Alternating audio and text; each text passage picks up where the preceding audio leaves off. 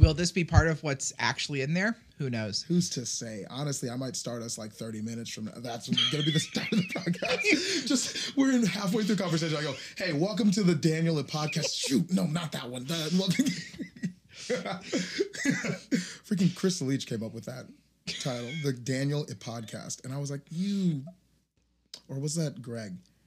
I love that and hate that. I know. I, I'm like, shoot, now I need another podcast just so I can use that name. It's such a good one. it was Greg. He he's the one that did it. But what's this one called? Music currency. That's what I said. Yeah. Yes. Yeah, music currency, like music money, but like also yeah, Current. music currency. Yeah. Welcome to music. I'm not trying to do that. I'm not Ira Glass. I'm just gonna have a banner that says the name of the podcast. Cool. That sounds right. Yeah. That sounds good. All right, let's go on and get started then. So this is Connor Husa, my good friend.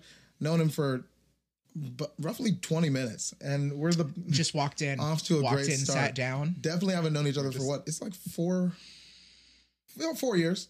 Yeah, because there's no way I met you before Yeah, I because started you're in my your master's. So yeah, you're yeah. going into your fourth year. Yeah, yeah, yeah, yeah. So just about four years.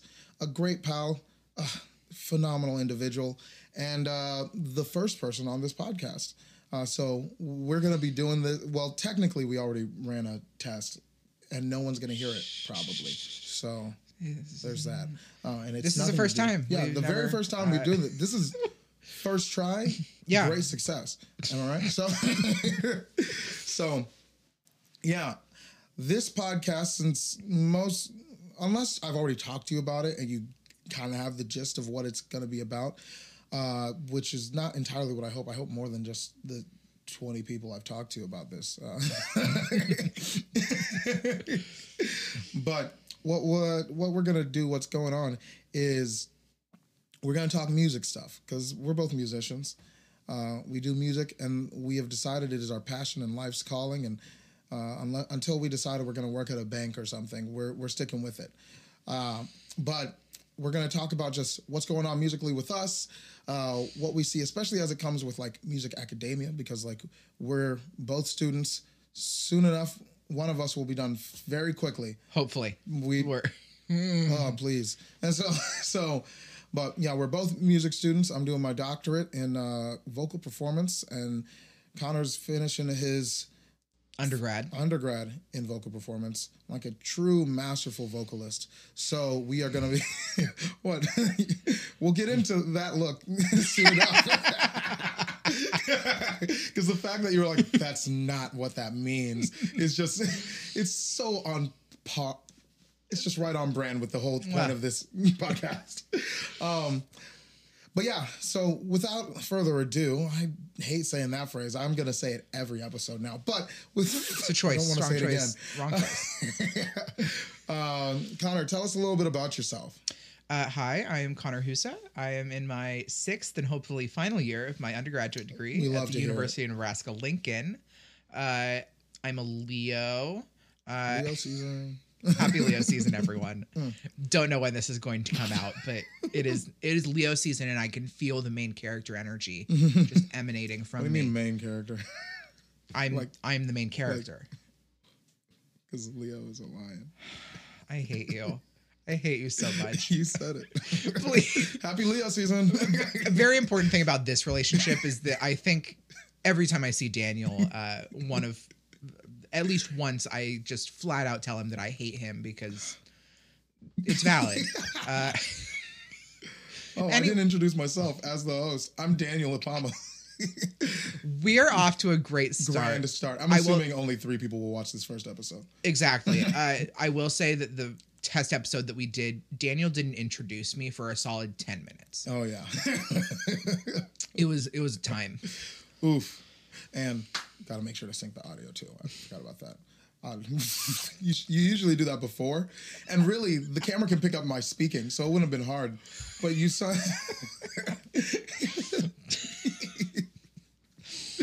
but we've done it, so Okay, what are we? you were just introducing yourself. Um, yeah, I don't know what else you want to know. Yeah, Well, you just said your name's Cotter, and that you're f- finally, we pray, finishing your undergrad in vocal performance. Yes. So let's go with uh, what what got you into being the musician that you decided you wanted to be? Well, I've always been around music and loved music and theater and performance. Um, I actually, uh, right now with my vocal performance degree, I am focused mainly on opera performance, just because maybe we'll get into later. That's kind of the skill set that is taught at most, if not all, vocal performance programs. Um, that's the basis is in classical operatic performance. Mm-hmm. Uh, however, my first love of music and performing came through musical theater. Uh, I grew up in a smaller town of Beatrice, Nebraska, about an hour south of Lincoln. And my dad did work with the community theater there. And so, like, one of my earliest memories is going and seeing him in uh, Guys and Dolls, where I went to all six performances and the uh, invited final dress rehearsal. Uh, and one of my, uh, on opening night, I fell down a flight of stairs. Uh, Daniel has some recognition of this because I did tell him this at one point in the last test podcast, and it's still shocking. I fell down a flight of stairs, um, more slid. Like I didn't get hurt anything. Not I kind head of over heels tumble like yeah, yeah, that kind of thing. just kind of a slide, but Mm-hmm. still down an entire flight of stairs at home. were these carpeted stairs? I'm assuming. Yes. Ah, that's why. Yeah. Um, and uh, I I did like a once over check to see if I was injured. Uh, found nothing. Didn't really hurt. Uh, and so I didn't tell anyone. Uh, because I knew that if I told anyone that I fell down the stairs, that I probably wouldn't get to go see the show, which again I had seen the night before. uh, I was just insane and wanted to watch this and see performing and like I saw my dad in plays and more musicals um and then once I got into uh high school uh well in elementary school after I had seen him for a while I did a production of Seussical where I played a who Mm-hmm. uh and then I kind of like there isn't a lot of uh work for a young child in community theater especially in a small town so it kind of like drifted off for a bit and so then y'all didn't have Annie like every week showing. no Oh man. no we didn't uh and so like uh a few years down the road in high school my sophomore year of high school uh they were doing uh Les Mis and so I uh decided me and a couple of my friends decided that we were going to audition and we got in and it kind of reignited my love of that side of performance. Uh, I mean, like in starting in fifth grade, I had started doing band, um, played, ended up playing saxophone and then bassoon and then uh, marimba. All right. Um, I think that's it. I yes. didn't know you had percussion chops. I wouldn't say I was a section leader, but like it was a Beatrice. Um, okay. Anyway, uh, and like I did choir and show choir and stuff like that, but like I doing Les Mis and doing these musicals because I did musicals every year after that. Uh, really like reignited my love for performing and being on a stage and doing things, and so uh, when we uh, when it got to be you know junior senior year i decided like oh i kind of want to do this as a career. My choir teacher actually uh, at one point pulled me aside and was like legitimately told me uh hey like you really like this and if you he was it was a basically a hey you're good at this and if you want to do this I think you could succeed doing performance professionally um, in some capacity.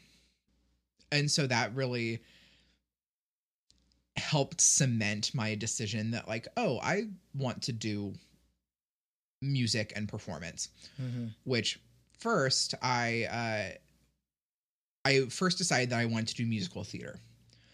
Uh, started my common application for a bunch of schools out east. Uh, you know, your Carnegie Mellons, your Michigans, Your Eastman. your Eastmans, um, your Ithaca colleges. Uh, and I, fun fact, kids, uh, look up the uh, correct application deadlines.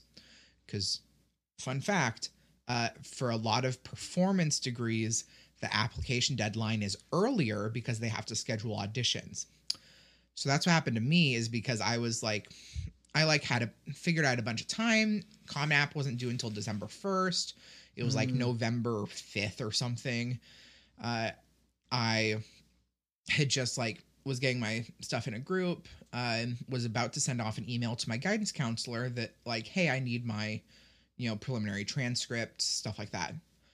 Uh, and I decided on a whim to just kind of like go back and check deadlines to be able to tell him when I needed it. Oh. And uh, turns out that the deadline for the performance degrees for the application was November 1st. Hmm. Um, Yikes. Anyway, so that mourned that, had a breakdown, uh, and then decided, like, okay, wasn't meant to be. Uh, went to, and then decided, like, I'll stay closer to home, which meant that I was going to go to either um, the university. Once I had narrowed stuff down, kind of, um, by the spring of my senior year, it was decided that I would do, go to um, the University of Nebraska, Lincoln, uh, or Nebraska Wesleyan, also in Lincoln, um, and both of them for vocal performance, not musical theater. Mhm.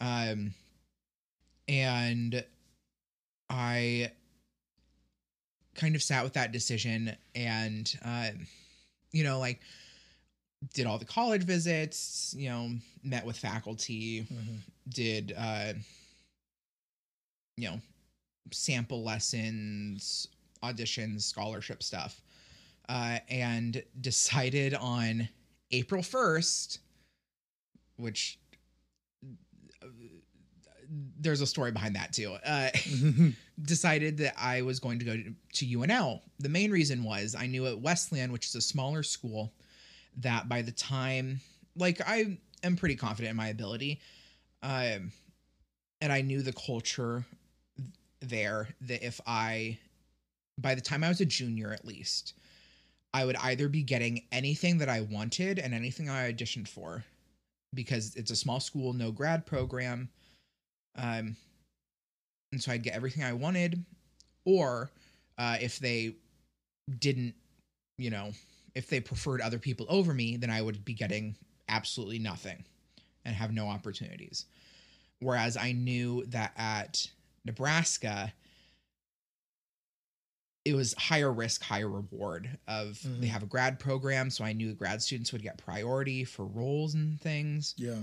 um, I knew that it was uh, kind of uh, kind of playing a game to try and get into a voice studio with a professor that they had a lot of grad students taking on students, uh, undergrad students.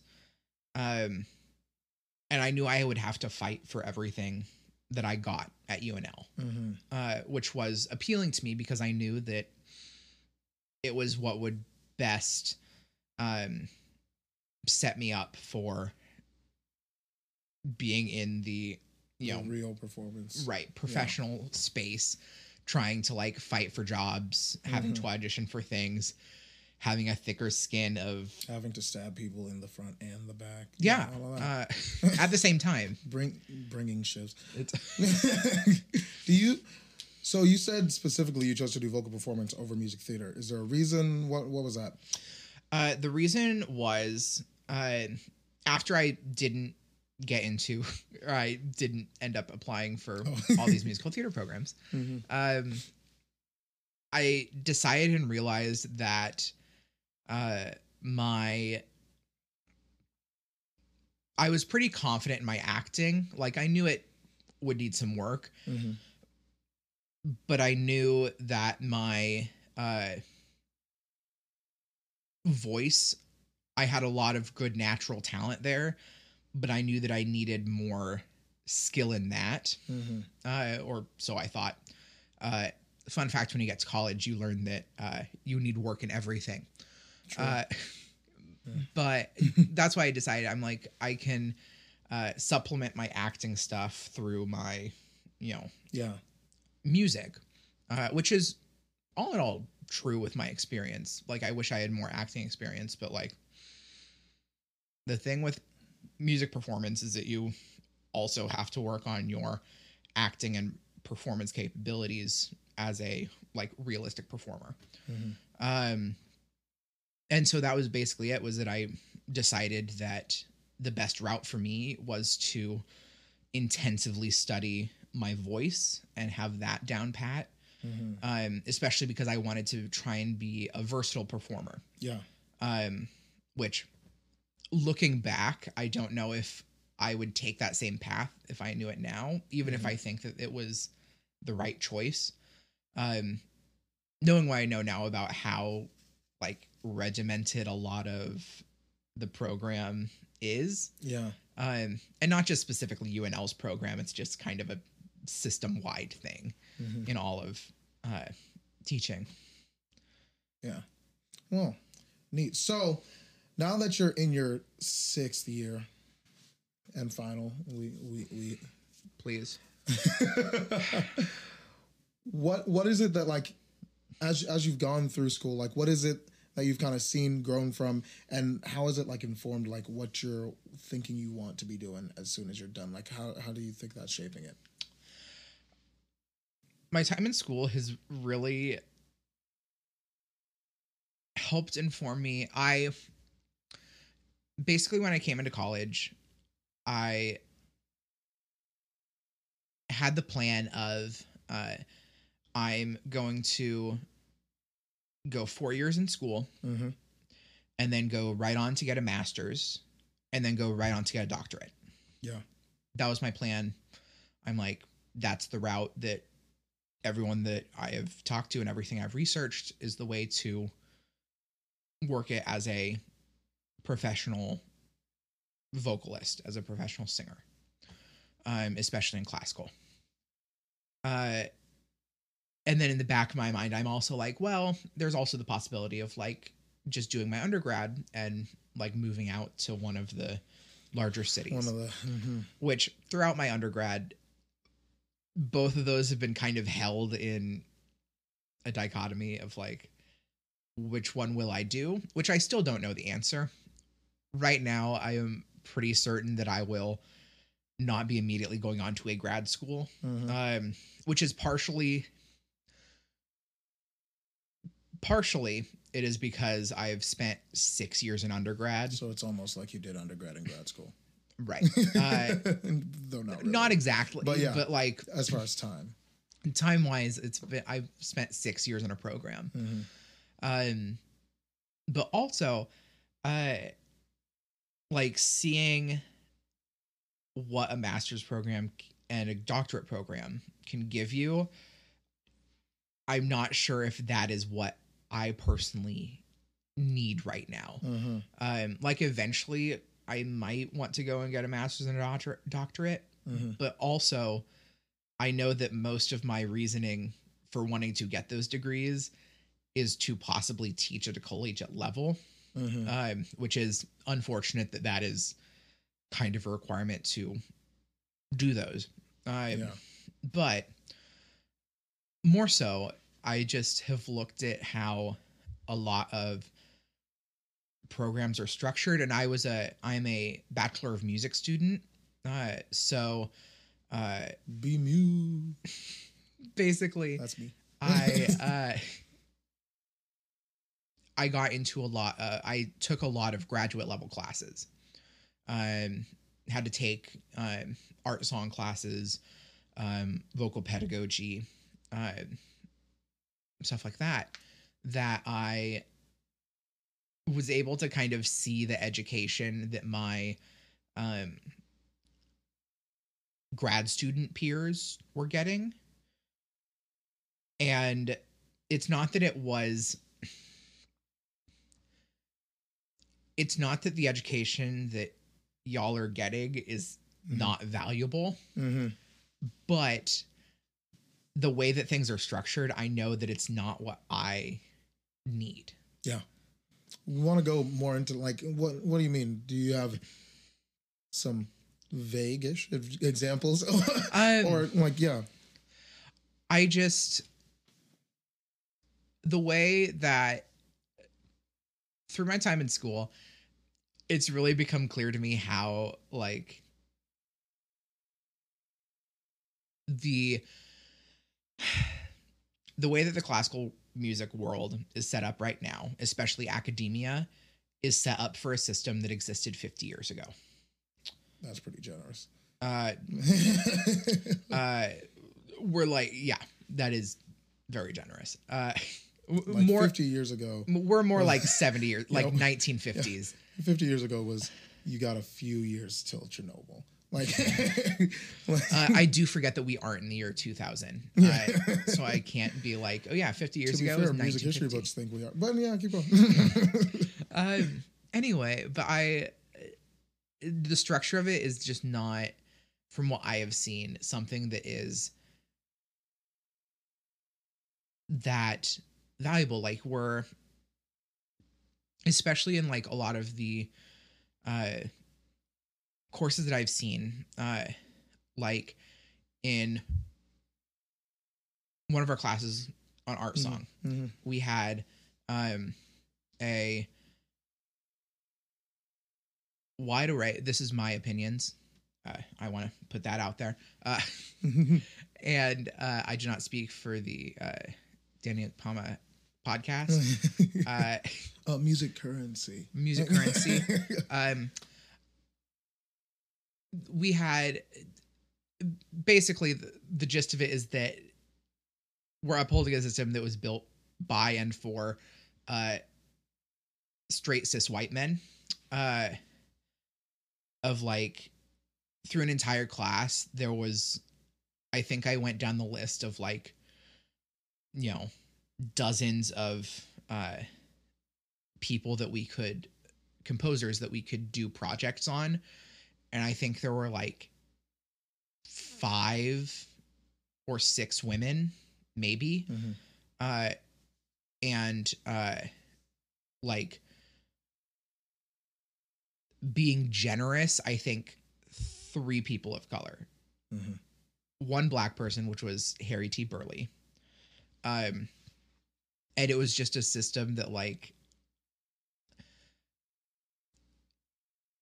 it's just become clear to me that like a we look at the like especially academia and in the classical world as like a meritocracy of like the most talented or um the uh you know most skilled person is the Mhm. one that like gets the job or um goes and um you know gets published in journals or gets the professorship stuff like mm-hmm. that. But especially like performance based stuff like and it's like performance for per- performance stuff on stage you're casting people for roles. You want someone that looks the part that you want and sounds the part that you want and is able to do it. However a lot of those systems are very outdated and not applicable to a world that we live in now where you know genres of music are so vast but also like through my time here i've seen a lot of more convergence of people doing you know like you like doing jazz and uh classical and um getting into ccm stuff Mhm. like there's a lot more people that are branching out into different styles um i mean like there are people that are performing on broadway that are doing you know also performing at the met Mhm. in different roles um and vice versa Mhm. uh It's funny that you mentioned that specifically, actually, because I remember you'd mentioned before this was in our test run but you'd mentioned that like when you kind of came down to looking at the programs it was usually like a choice between either you're an opera person or you're a music theater person because they don't combine. But like you just said now you have people that are hopping back and mm-hmm. forth because in like reality that's not always how it works out. People are choosing you based on who you know what the role is they want fulfilled what the sound is they want all this sort of stuff. And especially now that like if you have a newer opera that's being written using more modern ideas of like commercial music sounds as well especially you're going to start pulling people even if it's just an opera that like pulls more heavily from musical theater right? You're going to start pulling from the music theater people that have been doing music theater more often to sing in your opera Right. you know? Like if you needed hip hop go like if Lin Manuel wrote an opera I, sh- I shudder at the thought. But if he but if he wrote an opera, because that's that's the closest thing a lot of classical people have to hip hop. If he wrote, if he had a, if he wrote an opera, right, like they would be looking for people that like actually knew hip hop, knew how what a flow was, Right. like actually understood the concept of flow and doing these different metric reorganizations and doing all of the types of rhyming that's required for a usually fairly basic level rap, you know, like up to more advanced kind of stuff, right? It's not like they're gonna kick down the door to ask for like Blackalicious or something to come in, or or for even like Common or anyone like that to come and do a stream of consciousness something, but like that is like you're going to pick based on the role that you need. You're going to pick based on the sound that you know someone can provide. And now that the sounds are merging and blending so much and have really blended for, you know, decades Right. now, easily decades, you know, um, and especially more notice noticeably, it's harder to say like, well, this one track is exactly what you're going to need to do exactly what it is that you want that Right. you that you need or whatever. That you're going to have to be exclusively on one like on one side of these tracks of which there are like thousands, you know. But yeah, it's that that's a real crazy thing too. And like you like you said, like originally you were like, well, I really like music theater, but then there's also opera and I can't necessarily do both. but like what have you been doing like even here in the shows? Have you only been doing operas and only been doing musicals? Right. My I've been doing, you know, musicals throughout the time that I've been here, both through the university and uh through community theaters around here. Um but like even with that, and I've been lucky that Bill Shomos, my now former teacher, um, who I love dearly, uh, has been very open to um,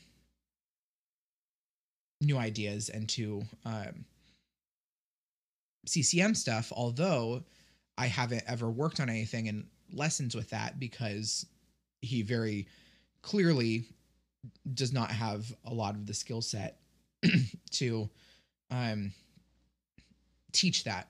Mhm. Um, and like I've brought in some uh, musical theater stuff for him uh, and CCM stuff. Um, and it's been great, but you can tell that a lot of the uh, notes that he gives on it are far more um, like approaching things from a classical perspective Mhm. um, or um, when it's something that you can't approach from a classical perspective, it's far more based in um, character and performance Mhm. um, and delivery of it rather than in a technical aspect. Yeah. Um, so like even within the like I've been very grateful and lucky that I have been able to like keep up my musical theater chops and expand them. Yeah. Um but like outside of the one musical theater class that I take hmm a year, um I've r- really not ever had any time to like study um in a musical theater or CCM style. hmm Yeah. so now this kind of goes into my thought of how do you see like the you like the purpose of the degree then? Like first of all do you see it as different from what you thought it was initially? Like the purpose of your undergrad degree even for vocal performance? Do you see like do you think like when you came in it was like this is why i'm getting this and this is the goal and has it stayed about the same or has it changed or have, has it like kind of grown or what I think it's kind of come around full circle in some ways of like I kind of came in with this like very Pollyanna idea of like you know I get to come in and like research all of these like different composers and this music and like learn all of this stuff uh, and that's so exciting and I'm going it's going to like help set me up to be successful Mhm. and then you get kind of into a lull a couple years down um which also didn't help me that I uh, the reason that I am six years into a four year degree program is because I am depressed and anxious, uh, and so it kind of You know. got me off track with degree progress. But like even in the midst of that, like even taking that out of account, um, I kind of in the middle got a bit disillusioned with like what am I even studying this for? And like there Mhm. are still times where I get that. Like yeah what is the purpose of me going to school to learn all of this rather than just like moving to New York and taking voice lessons with someone? mm-hmm. um and like there are some very valuable things like i having a basic basic music theory knowledge is very handy to me to be able to be like okay i can like identify what kind of is happening with this or like um know when something is off. Now do i think that it's necessary for me to be able to do a full harmonic analysis of a new piece with roman numerals? Not really. Do I think it's more valuable to do things that I didn't necessarily learn, like being able to um like immediately pick up on um different scales outside of, you know, uh like there's no in our musical music theory we have no like um no jazz uh basis at all, which like is fair. Like you have to kind of have a cutoff some point of what you're going to teach.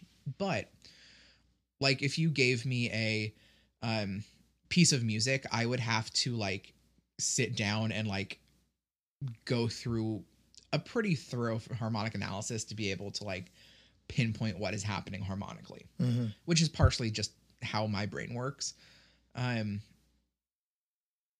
but also things like um with different like repertoire classes i've thought of like you know what is the value of me um you know learning how to do this thorough research into a singular composer um instead of like discussing a wide range of composers um being able to like you know know have a wider breadth of knowledge to extract from instead of going into you know 30 schubert songs Mm-hmm. um And do you think and and this is something that like I've even considered and thought about a lot is that like from my perspective and as you mentioned like cuz I I am by no means exclusively one genre of musician. I'm a musician Mhm. and arguably I'm branching out into the idea of just saying I'm an artist Mhm. because for me at least everything connects. Like when I started doing music I was like the reason I want to be a musician, and one of the biggest reasons is so I can provide inspiration to other people and show the connecting points between like classical and country music, and then hip hop, and then 20s jazz, and then like gamelan music, and then J pop, like all of this stuff, Right. right? Which I listen to all of that, right? Um, and I found value in all of it, and I thought, you know, all music is valuable, and therefore I want to fo- foster a way for people to learn about that. You know, that's that's kind of what I came into. But as such, with what you were saying, like, do you think that it's like, for instance, saying like all Schubert, like learning just all Schu- Schubert, Schubert all Schubert, all Schubert Mm-hmm. in your in in in a certain class or or in set of lessons or whatever, does that what what would you think would be the alternative? Do you think it would just be better to cut like I think personally, of course, that it would be better just like expand as far out as possible, but that's not reasonable for everyone, and not everyone needs to do that, you know. But like, what what do you kind of see perceive as the benefit to not exclusively just focusing in on just one or two composers, but rather trying to get as wide of an understanding as possible, even within classical space? having a wider understanding on one hand um part of this conversation that i don't know if don't think we'll have time to really get into is that um also in my time in undergrad i've really had to sit with the idea of like what is classical music? Um, one of the um podcasts i listened to the host garrett mcqueen um he uh refers to it as so-called classical music. Yeah, um, and like this idea of like, you know, why do we uphold this as you know classical, which connotes this, um, you know, a tradition, a Mhm. like legacy. Mhm. Um, like origins is Right. where, where everything comes from. Yeah, uh, why do we uphold this as classical? What we do, um, but like you wouldn't hold the same thing for like a classic piece of R and B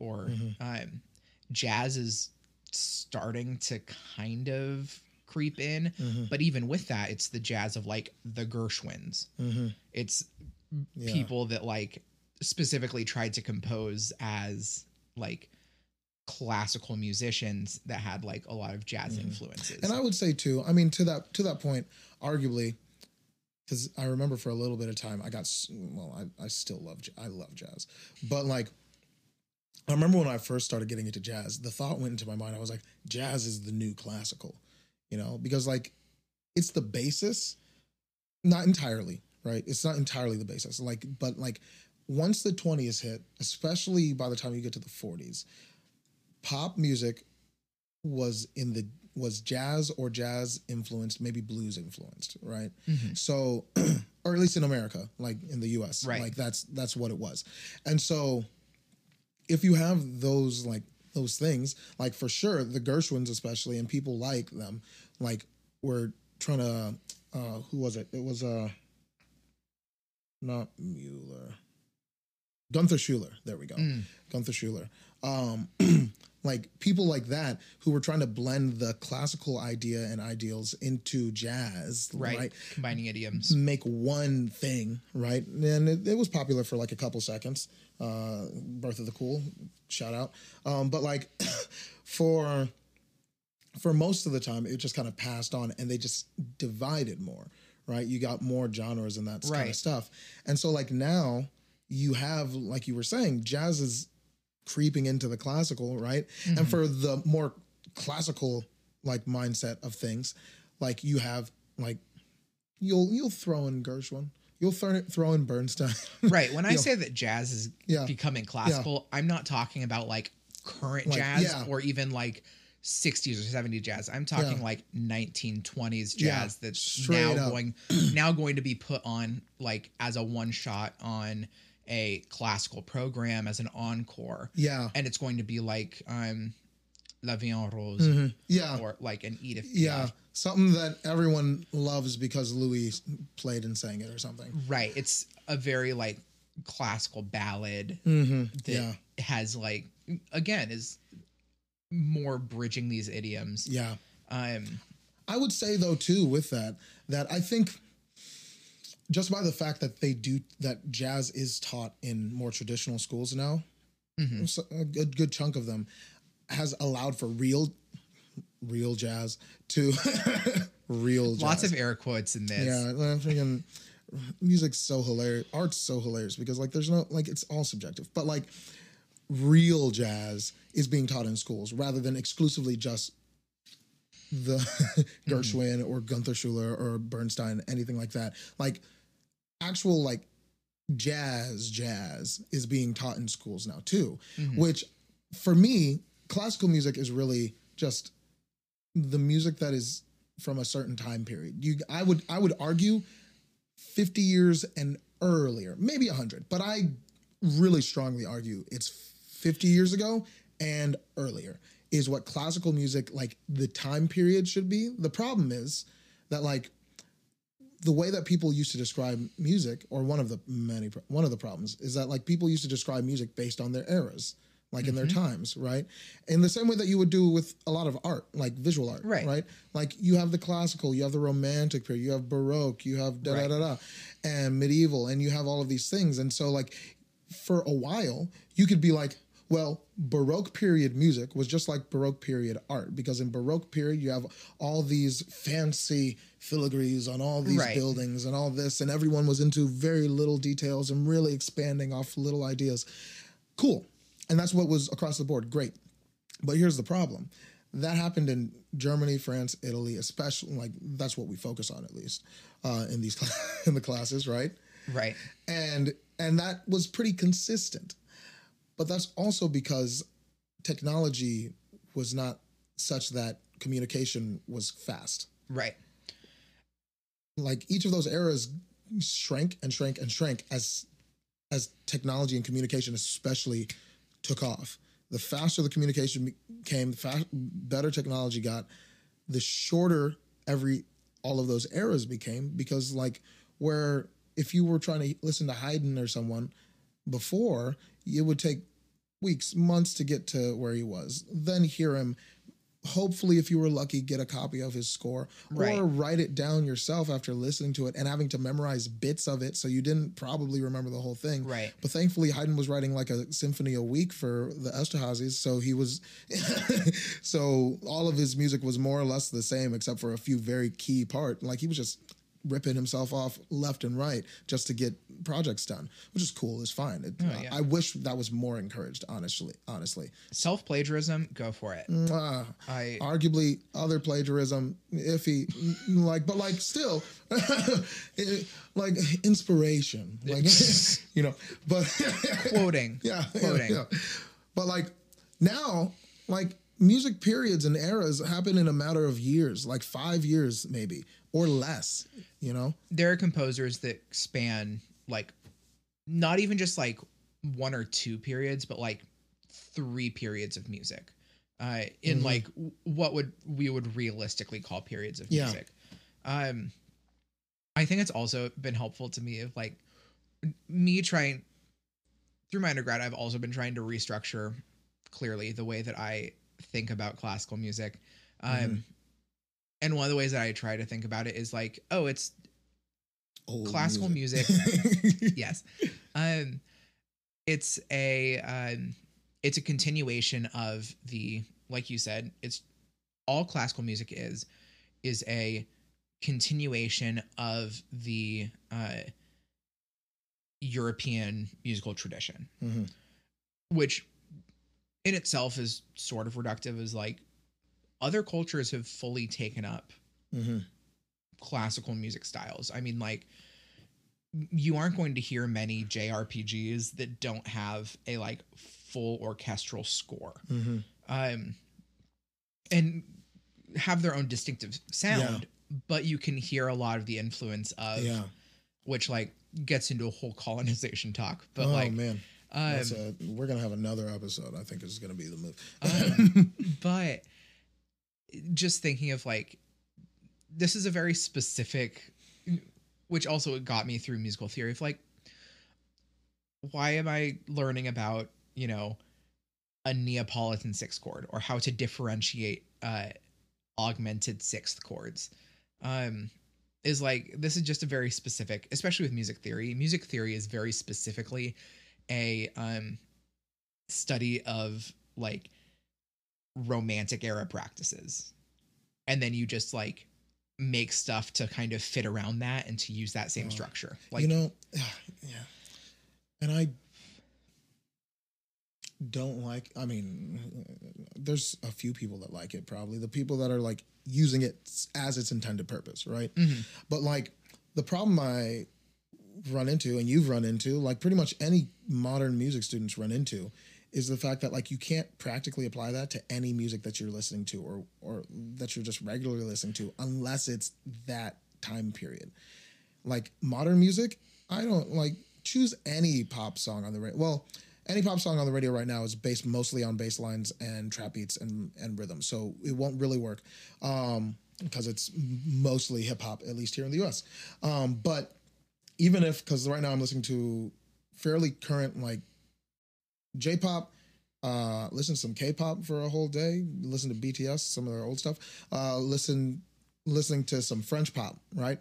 And listening to all of those things and listening to their influences, and then trying to, if I were to do like a harmonic analysis, I would break down, or at least a classical style one, Right. Because even if there's a similar chord, it functions entirely differently. Right. They're thinking of I mean and this is not taking away from like pop musician Mhm. like writers. Yeah. Um most of the time they aren't thinking about like you know, here's a you know, I'm going to do a one chord into a, you know, four chord Mhm. uh like or they aren't trying to think of like oh, i can't do that it's a retrogression that's more important is they aren't trying to think of like oh i can't go from a you know d minor chord to a c major chord None of those parallel fifths and octaves.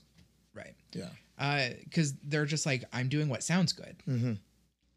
and like there is a lot more thought that goes into that but Yeah. like that's the basic of it which is also the basis like brahms and schubert weren't thinking you know oh i need to go to a five chord before i go to this one chord Mhm. they were just doing what sounded good and what was common practice Mm-hmm. um it's just very i also think that this basis in again with education you kind of have to like cut off at some certain points like Mhm. you can't teach everything there comes a point where an education becomes too wide of a scope Yeah. that you can't like specialize in anything however like um i mentioned this uh having just finished music theory um the end of UNL's music theory courses, um, their basic undergrad music theory courses, is we spend time with um, non. Um, I'm not going to think of how to refer to them actually technically, but like, love that. Computer's muted. Uh, um, like uh, unconventional scores, unconventional Mhm. music, like experimental music. Um, John Yeah. Cage, uh, Milton Babbitt. Um, Oh shoot, I had a thought about that just now when you said experimental music. what? We're gonna have multiple episodes, but like when I think about like Cage, Babbitt, all these kind of things, the experimental music, right? It didn't stop there, obviously, Right. right? And a lot of the tech, any of the techniques that like permeated into the mainstream and have like continued to Mhm. be used, right? Sound so different.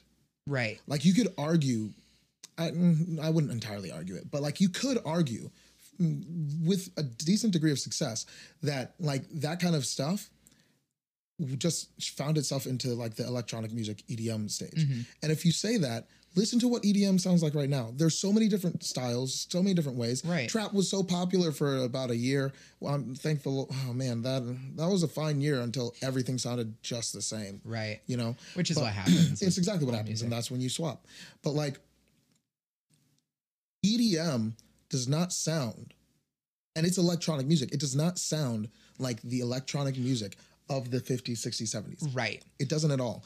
And because the music moves in waves and does all this sort of stuff, and things that you would not necessarily consider classical now, for sure probably have some dabbling influences in classical, like even here or there, just by sheer merit of the fact that it happened before. right and know? different like you know uh innovations and things like beyond just like oh we're going to like make a new instrument or like to things of like cage being like yeah i'm gonna like write a piece of music for a bathtub Mhm. um but anyway so our last our last assignment for that class is what is music, and we have to write a paper on hilarious. what music is, and we have like debates in class about what constitutes music. They'll put up like, uh, um, John Cage, um, I think it's just aria, Hmm. um, which is um shape notation of music, We,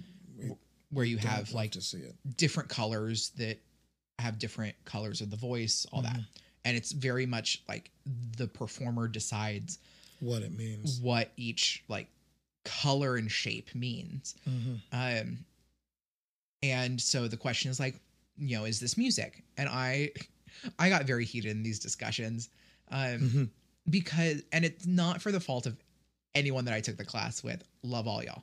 Um but like it's just the way that our system is defined and we have studied music that like we're built to um not we as people, we as students of music are built to look at things through that, you know, common era practice Mhm.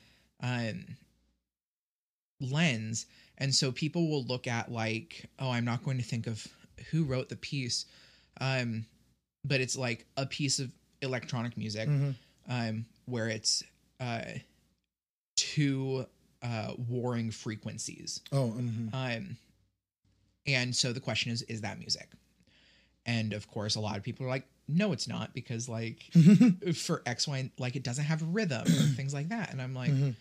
I mean, does like Cage's 433 have rhythm? Does Mhm. it have a sound? Is that music? Um, and so I very famously in that class took a very Dadaist perspective of Mhm. like, if someone says it's music, it's music. You Yeah. got music. Um, but I also am like, and like the purpose of what we do in that is like, is to try and break what has been foundational. Cause that's, the way that our music theory is structured is that uh, the last semester of our four semester theory courses um, is all um, we start off with Debussy like um, chromaticism and then go into like Ives and Mhm. then finally into like Cage and Babbitt and experimental music. Um, Mm-hmm. and so it's meant to break that but i'm like the way that we're we have structured this makes us like basically averse to the idea that anything outside of this is Mhm. music And it's funny too because at those same times, if you just hop to jazz, it's a whole different sound. right It's a whole different sound, and arguably, a good chunk of it is more pleasing to listen to across the board than what's going on there. Or if you hop over, especially into the pop area, right? Like, for as long as swing was the popular music, right? That's pretty, pretty straight ahead, pretty pleasing to listen to most of the time. Like, you can't really go wrong Right. most of the time. And so, in a situation where you have something like that, and then you might be like, well, let's hear what Ives is doing. People will choose like jazz of the time over Ives. Oh yeah i love ives Same. it is it's not for everyone no. uh and that's not me being like pretentious of like "Oh, you just don't understand this this is me No, no. fully m- fully knowing that like I like listening to Ives. I will like very specifically put on myself like put on some Ives. Mhm. But like this is not what everyone wants Yeah. to listen to and it's only because of my very specific Yeah. experiences It's like me trying to listen to free jazz. Like, you, you don't need to listen to free, like super out there avant garde jazz. Like, you don't need to do it. I, You don't. most need of to my do it. music recommendations I'm just like you should listen to this once. Yeah, like you don't have to do it. Like I listened to Coltrane's "A Love Supreme," which you need to check out Mm. if you haven't already. I don't know if I've already told you about it or if you've already heard it. I've heard it a while Oh, ago. full twenty minutes long. Right. Sounds like you don't know, like like they're tuning almost the whole time. Right. And then there's a second take where they do about the same thing, but like it's completely free dra- free jazz, and people hate it straight up. People hate that. Hate Which is fair. Hate, yeah, I hate late Coltrane, which is fair. Like absolutely, it's it's music that got real experimental, right? And some people really liked the idea because they were tracking with it. Others tracked with it, still didn't like it, right? And then some of the people that tracked with it and liked it then took little bits of it and turned it into something new, Right. You know, and something that commercially was more acceptable and more pleasing to people. You know, that's that's what happened with like with Cage with experimental classic experimental classical stuff. You know, mm-hmm. and so like running into kind of like to the point that we're kind of getting around like if you look at the way that it's structured in the school right and you look at even from the exclusively classical perspective like to cut off at like the f- 50s to cut off maybe if you're lucky at the 70s right where classical's kind of shifted again right but now the shifts are not happening in 100 150 year eras it's happening in 10 year increments right so Right. the soon as uh, 19th 20th century shows up right As soon as that 20th century shows up you're in like 10 year increments of era change and then fewer and fewer and fewer like Right. And those you miss out it depends on who you're asking of who is included in all of these. exactly y- I'm you will have people fighting on if um Bernstein was a musical theater composer or a uh, classical composer. Just like you'll have people that will argue if um Gershwin Mm-hmm. is a um, classical composer, jazz composer, musical the theater. jazz people will say absolutely no Right. And the classical people are like what do you mean and, right. The classical people will also half the time be Blue. absolutely no Mm-hmm. because they're like, oh no, that's that's jazz. We're Mm-hmm. just playing it because it's you know Gershwin. it's kind of classical. Um, and then musical theater is just like yeah, that's that's one of the bases. That sounds. Uh, I heard a flute in there. I had a flute. You could you could probably belt this. I bet you. I bet you a nickel. I could belt it. now just imagine someone belting "Summertime." oh my. Oh. oh. Ah, I just got done with some gigs and my voice is almost back. I don't need. Oh, ah, yuck! That that sounds hilarious. I can't wait to do it. but yeah, freaking yeah! I've already decided, like we have both collectively decided, in fact, that this is going to be a multi-part Oh yeah, episode set.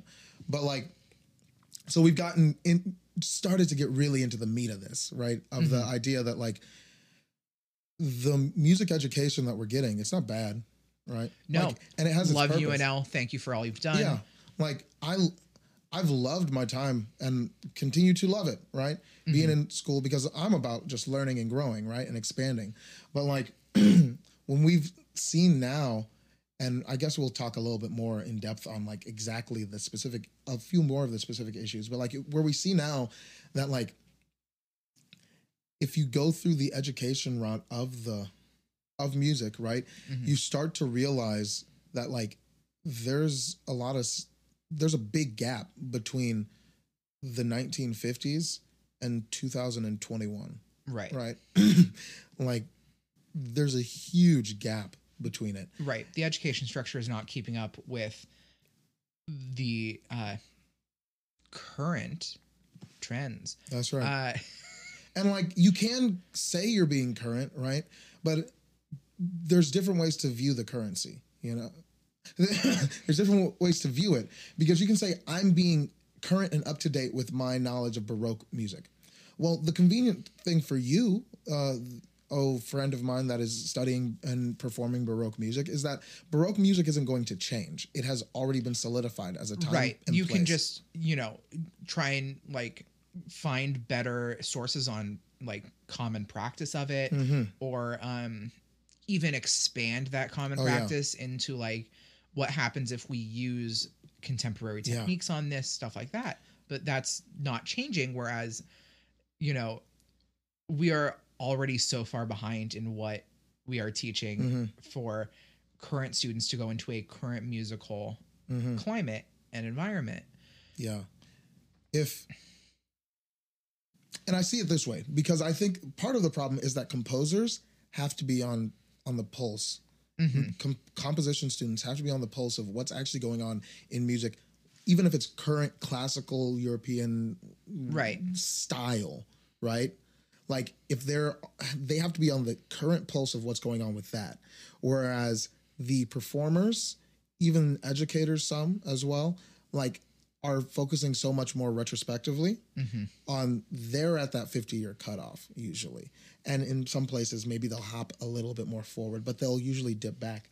And so as such, the risk is run then that the composers will still be progressing and pushing forward the art form while the performers are constantly playing a game of catch up. Right. And for us as vocalists, like that's the one thing that really affects us, you know, because we have to learn how how to make our instrument work with sounds that we haven't really practiced and don't necessarily have a strong understanding of. Right. And whereas like the technique for a trumpeter, like yeah, you, you got to use your lips and breath support and whatever, and your fingers. Like the sounds coming from the trumpet and like the instrument itself, right? As long as you've got the chops and whatever, the instrument will take damage, right? That's mm-hmm. the thing that'll take damage as long as your technique is fine. But for a vocalist, if you're working and fleshing stuff out and you're expected to do it at a high skill level and you haven't had the practice and haven't had the time to get it into your body and understand, you run the risk of harming your actual body. Like Right. you Your lose your voice is yourself. yeah, you are your own instrument. And so you run the risk of like getting hurt. Like a classical vocalist, one isn't usually asked to sing pop of any sort, isn't asked to sing rock, isn't asked to sing gospel, like real gospel, right? Like they're not asked to do that stuff. Or even to belt a lot of the time because it will hurt them I know- if they do it wrong. I know many classical teachers that specifically tell their students not to belt, which partially some classical teachers do it because they know I can't teach this, Mm-hmm. and so I you aren't going to be able to do it healthily. I know that there are some classical teachers that That think very it's not a real specifically thing. think that it is unhealthy Yeah. in every which way that you do it, and I'm like that. If you if that wasn't healthy, you wouldn't have like Professionals doing it for decades. right. Yeah, you wouldn't have people doing it for decades, and it's not because they're like Stevie Wonder who, or The Weeknd or something. That's a, or Ray Charles who's like a freak of nature singing always in B major or something. Like, but like, you, there are many different ways you can manipulate the voice. You can manipulate any instrument, right? Mm-hmm. But especially where it comes to the voice, because of us practically speaking, like there's many different ways you can manipulate the instrument so that in a healthy way you can produce the sound that you want. And I think that was the knock, so we're, we'll wrap it up. But in a healthy way, you can produce the sound that you want because at the end of the day, for any instrument, anything that you do, I say it this way because I find it funny. You're fighting against the inevitable, which is your body breaking down. Right. A pianist will get carpal tunnel one day. Maybe they won't, but like they're predisposed to having that if they're not careful, right? That's that's what'll happen. Most any instrumentalist that plays with their fingers like this, you know, like saxophonists get saxophone neck. Like it's a mm-hmm. thing. Like Right. but like you do your best to maintain the best body shape and relaxation and all these techniques so that you stave off the inevitable. And so that's kind of that's that's a big chunk of where the issue lies is like you can't if you're not up to date on what's actually going on in music ignoring the money aspect of things of relevance right of how do you make sure that you are at least relevant when especially in the classical space it's the least cared about genre in the US Right. like how do you make yourself known give yourself an audience provide yourself with an audience provide yourself with a living doing the thing that you love right do we have to all become bankers just so that we can support our habit Right. like we shouldn't have to um and but is there a way to do it maybe Right. let's find it out uh, on our next chat though so that was a that was a good time It was great. Fantastic. Thank y'all for listening. yeah yeah yeah. Catch us in part two probably after I, we do a couple more episodes or something. Eventually. who, who knows? We, it might just hop in and out and i'll have to remember. But good stuff. Peace